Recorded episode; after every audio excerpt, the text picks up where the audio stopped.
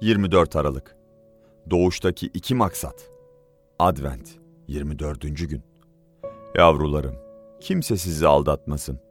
Mesih doğru olduğu gibi doğru olanı yapan da doğru kişidir. Günah işleyen iblistendir. Çünkü iblis başlangıçtan beri günah işlemektedir. Tanrı'nın oğlu iblisin yaptıklarına son vermek için ortaya çıktı. 1. Yuhanna 3. bölüm 7 ila 8. ayetler. 1. Yuhanna 3. bölüm 8. ayet Tanrı'nın oğlu iblisin yaptıklarına son vermek için ortaya çıktı derken Yuhanna'nın kafasındaki iblisin yaptıkları nelerdi? Cevap bağlamdan açıkça ortaya çıkmaktadır. İlk olarak 1. Yuhanna 3. bölüm 5. ayeti bu ayetle açıkça paralel bir ayettir. Mesih'in günahlarını kaldırmak için ortaya çıktığını bilirsiniz. Ortaya çıktı ifadesi 5. ve 8. ayette geçmektedir. Dolayısıyla kuvvetle muhtemel iblisin yaptıkları ve İsa'nın son vermek üzere geldiği şeyler günahlardır. 8. ayetin ilk kısmı bunu aslında kesin bir hale getiriyor. Günah işleyen iblistendir. Çünkü iblis başlangıçtan beri günah işlemektedir. Bu bağlamdaki asıl sorun günahtır.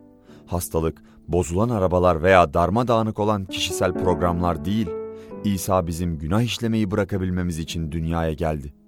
Bu gerçeği 1. Yuhanna 2. bölüm 1. ayetteki gerçekle yan yana koyduğumuzda daha da açık bir şekilde görmekteyiz.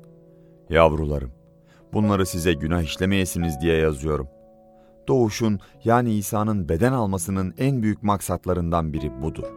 1. Yuhanna 3. bölüm 8. ayet. Ancak Yuhanna'nın 1. Yuhanna 2. bölüm 1 ila 2. ayetlerde ek olarak belirttiği bir maksat daha vardır. Ama içimizden biri günah işlerse adil olan İsa Mesih bizi babanın önünde savunur.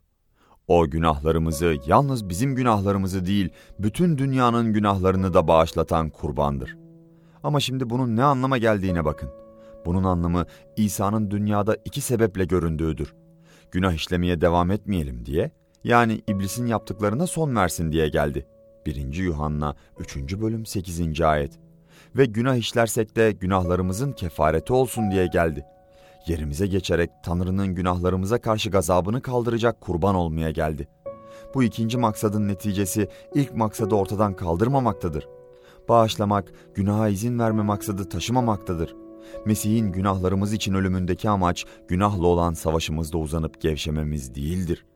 Aksine doğuşun bu iki maksadının neticesi tüm günahlara karşılık bir kere ödenen bedelin bize günahla savaşacak özgürlüğü ve gücü vermesidir.